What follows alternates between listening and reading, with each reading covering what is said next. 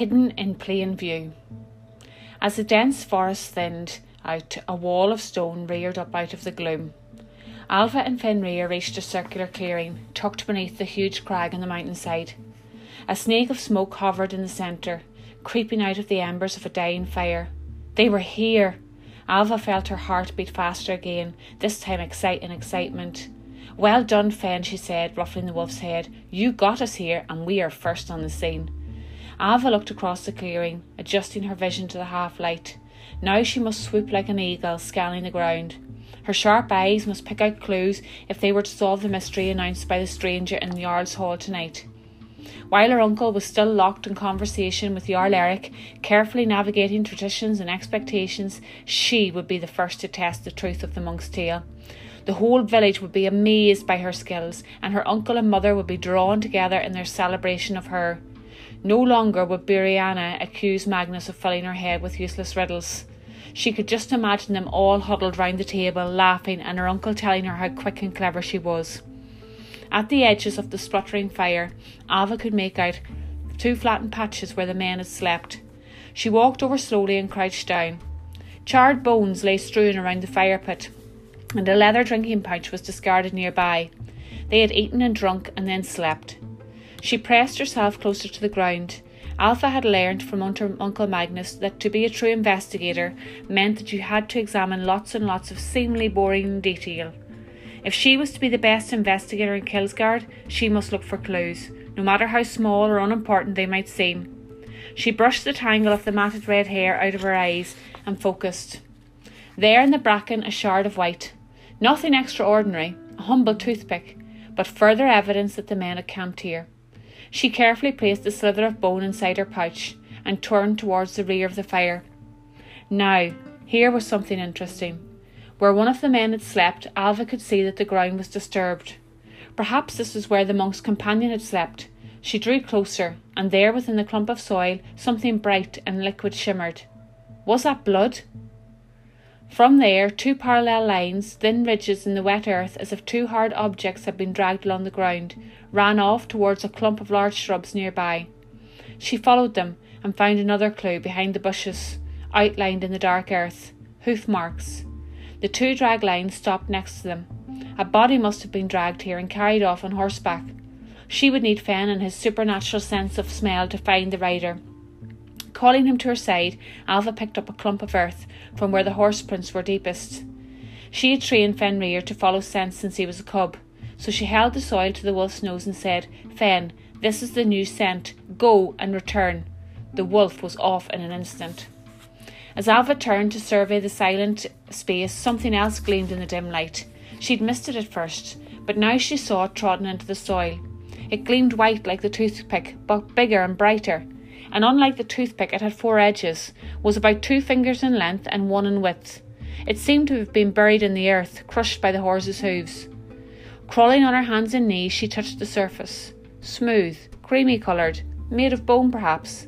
Even in the darkness, she could see that shapes and symbols were carved all over its surface. Was this part of the casket? Running her hands gently round the edges, Alva prized it up from the ground. It was very thin, only the width of her smallest nail. Dusting the soil from the surface, her fingertips walked their way cautiously over the object. Runes. She could feel their outlines. The symbols had surrounded her her life. Her father had tied a piece of carved runic bone around her neck the day she was born, and she wore it still. A single symbol. It meant Fehu, wealth of riches, because to her parents Alva was the greatest treasure of all. While her mother had treated her like a precious gemstone to be kept safe within the family chest, her father had seen his daughter as a jewel to be worn proudly like a magnificent brooch. He wanted Alva to experience what he experienced and see the world like he saw it. There were too many runes, runes carved on this piece for her to make sense of them. Holding it up to her eyes, she examined the object. It was a small carved panel of bone. On one side it was smooth, but on the other a sequence of shapes and symbols were arranged in lines. It carried a message. This must be part of the casket the monk had been translating, what they had been following to find their treasures untold. A secret message leading to fortune. This was unbelievable, and Alva had been the one to find it. The English Earl must have dropped this part of the casket as he was dragged away in the night. She had found the most important clue. What to do next, though? The heavy weight of realization sank to the bottom of her stomach. Uncle Magnus wouldn't be delightedly raising cups of mead at her discovery. He'd be furious when he realised she had overheard his interrogation and then raised ahead the giant's finger. And her mother was terrified whenever Alva left the house. She already thought it was Magnus's influence that was driving the girl into dangerous situations. She would punish her, and Magnus would be so angry. As if her thoughts were conjuring reality, Alva heard footsteps racing towards the clearing, and her uncle's gravelly voice riding on the wind. Simultaneously, a sharp, piercing cry shattered the eerie silence of the clearing, and a heavy weight descended on her shoulder. Alva bad! The shrill voice was inside her ear. Alva reeled backwards, but she knew who this was. Raff, her uncle's all seeing pet raven. Magnus had been training him for years, and he had been ever watchful presence in Alva's life, always following her, always seeing what the grown ups couldn't, and that voice. Alva knew ravens were the cleverest of birds, sidekicks of gods, the god of wisdom, Odin. She also knew that some could learn to speak with a human voice. But Uncle Magnus had taught this blasted bird phrases designed to catch her out. Alva bad. No, Alva. I see you. Alva gone. Who needed the Norns, the three goddesses who spun the strands of each person's life to twist your fate, when you had a black sky rider to follow your every move? Why couldn't Uncle why couldn't Alva's uncle trust her like her father had?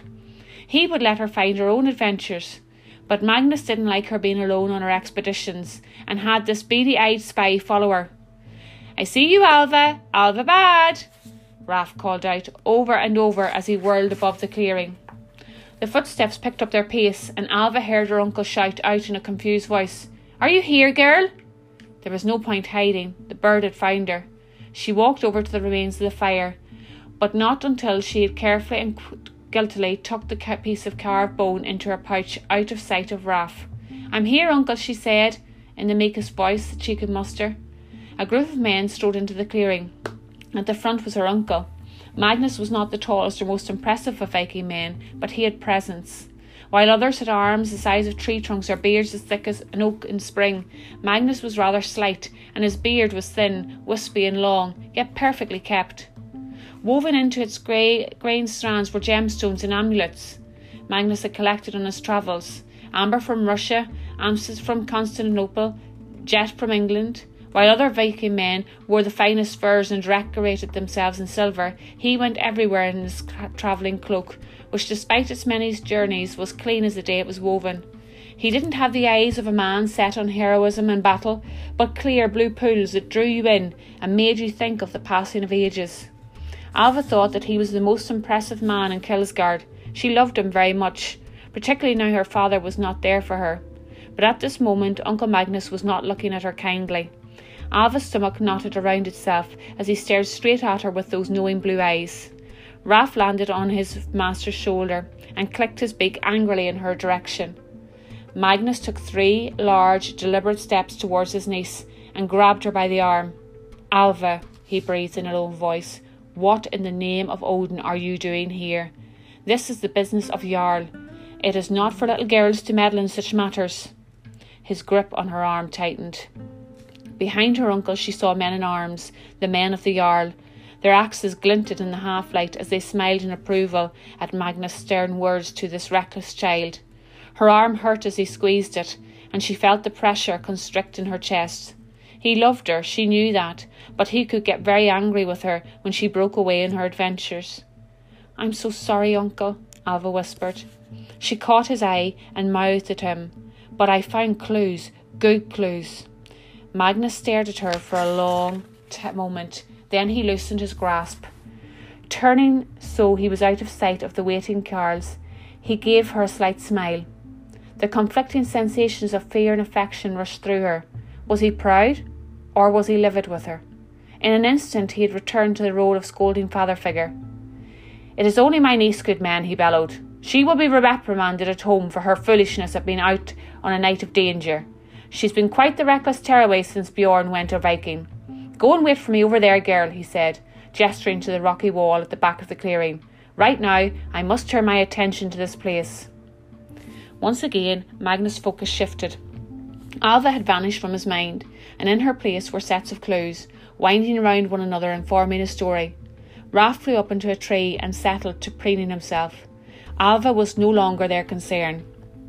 The armed men relaxed, leant against the trees, and pulled drinking pouches from their belts. But while they eased themselves, her uncle, her uncle narrowed his piercing eyes and began his own descent upon the rich treasure hoard of clues. If the monk's story is true, Magnus muttered, it will be written on the earth. Alva was always impressed by her uncle when he conducted his investigations. His calm, steady gaze never wavered, even as he touched his finger to the red liquid where Alva guessed the second man had slept, and as he followed the trail to the horse's prints, he showed no sign that anything was untoward. He was measuring everything, storing it in his mind toward, collecting information like a magpie. Throughout this process, he did not raise his eyes from the ground, and he ignored Alva completely. As she watched, he drew something from the worn leather bag slung around his waist. This bag had been across the seas, to the edges of the world and back again. In it, Magnus stored many special devices he had acquired on his travels. He had navigation tools for men in the deserts, rune stones from the Spanish seer or the Swedish seers, and writing implements from his time spent with monks. Now he was taking out a strange glass that made the things he saw through it twice their size. It fascinated Alva, but she was never allowed to touch it, and as Magnus said, it was the most precious and had come across the sea and land to Kilsgard safely. One moment in Alva's adventurous hands, and he worried its delicate, transparent disc might meet its end. When in the past she had questioned him about it, Magnus had just said, There is wisdom in other parts of the world that we know nothing of. He was always so elliptical, not like her father, who spoke to her as an adult from as early as Alva could remember. She held back in the shadows near the rock face, nervously touching the piece of bone she had concealed in her own leather pouch.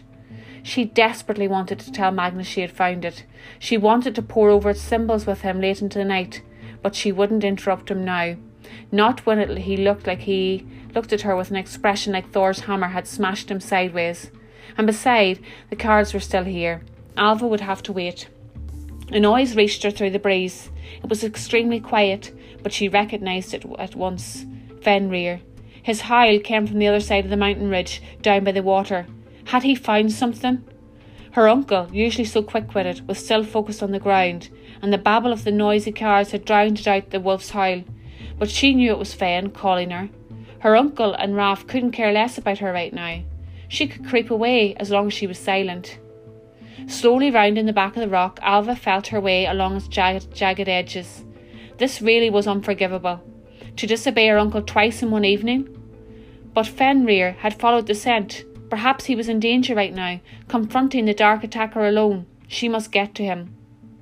Once she had moved behind the rock, Alva saw that the horse's hoofs had left a clear track where they had churned up the earth. The prints were deep, which meant that the horse had a heavy load. Fenrir's call cut through the air a second time, and Alva quickened her step towards it. Soon she was running down the side of Giant's Finger, trying not to tumble on the steep incline. Through the blanket of trees, she could just make out the banks of the river below, sparkling in the moonlight. A few more paces and her shoes crunched the familiar sand of the bay beneath her soles. Alva had men- visited this shore many times in her life. The river was shallow here, and carved on the rocky bed were ancient pictures, images of ships of her ancestors, of ruins. Who knew how old they were? Surely they were put there when the giants still lived in Kilsgard. Her father had brought her here before he left to go a Viking the last time, and together they had woven stories around these pictures. He had told her that he had to go away, but she should always come back here if she wanted to be close to him. It was a special place for her. Fenrir ran to meet her, but he was not alone. No horse, no rider, no lost English warrior, she could see that the horse's hooves went as far as the water's edge, then disappeared. Clever, Alva thought. The rider knows Kilsgard well. He could make his horse's scent disappear in the water and simply ride upstream, downstream, or to the other bank. We will never find him now. She sat down to catch her breath, rubbing the gritty sand between her fingers. Her father's strong, rugged face hovered in her mind as she recalled their last visit to this cove together. A pain crept across her chest. It was familiar. It was sorrow. She missed him. It had been nine months now, and he had left in such a hurry. Their last words to each other had been harsh. Alva had been angry with him for leaving her stuck here between her smothering mother and domineering uncle. She needed him, but instead of sending him away with words of love, she had spoken unkindly. Now winter had come, and the men should have been back from their journeys. None of the thirty men who had left with her father for the city of Constantinople had come back. Alva knew he may never return. Cold, full drops of rain landed on her head and ran down her face, mixing with the warm tears streaming through her eyes. Rain. That was not good. Rain would wash away the tracks. It would hide the clues. It would disturb the men and her uncle, and she would be missed. Grabbing Fenrir, Alva began the sharp ascent back towards the clearing. The men's voices became louder with every step. We have to go, Magnus, she heard one of the carls calling. It's raining, and I've got no dry clothes left at the hall. If this jerkin gets soaked, I'll be chilled for the day, and the Jarl will still want us to return with news. We've already been too long labouring over this dirt. One more sample, her uncle replied, his face still pressed close to the ground. Alva rounded the top of the hill in time to see her uncle stand up and placed the set of vials in his bag. She, he looked at her and saw Fenrir cowering behind. So the wolf is here too, is he? Alva, you and your pet should return home. I must take news of my investigations to Jarl Eric. We shall descend to the village together, and I will deal with you when I get back. Traipsing along in silence, Alva felt her hair getting heavy with rainwater, and the soles of her shoes slipped over the rocks as the giant's finger towered behind them. The proud, pointed peak of the mountain jutted like a dagger skywards towards Valhalla, home of the gods, as if announcing, This is the land of Vikings. Alva wanted to get her uncle alone so she could show him the piece of casket, but he strode ahead with the carls. Partly she felt she had done well to discover it, but deep down Alva knew she should have left the evidence for Magnus to find and inspect. She would be in such trouble for interfering, and as a result her mother would no doubt wrap her in swaddling to prevent her leaving the house again. As the ground levelled out, the turf roofs of Kilsgard appeared in the distance. It was still dark, but a few lights were appearing through the town as early risers went to feed animals and begin chores. The group passed through a gateway and saw Megan's Sarl, flickering with light from inside. Magnus made towards it and the carls, but stopped, turning to Alva. In the half light, his eyes looked like glinting jet beads. You've done a bad thing tonight, girl, to go alone on your investigations. I understand what compels you, but your mother will have to hear of this. You know this will make things even more difficult between us all. First, you will be punished as she sees fits. Then we can talk about whatever it is you keep touching in your pouch. He took the slightest glance at her waist, where she had her hand wrapped around the bone fragment. He really didn't see everything. He really did see everything. Alva wound back along the track to her hut, thinking about what she would say when her mother awoke. But on opening the door, she realised she wouldn't have to wait till morning. Alva! Her mother's pale white skin was etched with lines of worry as she jiggled a red faced Ivan up and down in the darkness. Brianna reared up, mighty, in a flame of red hair and flashing green eyes.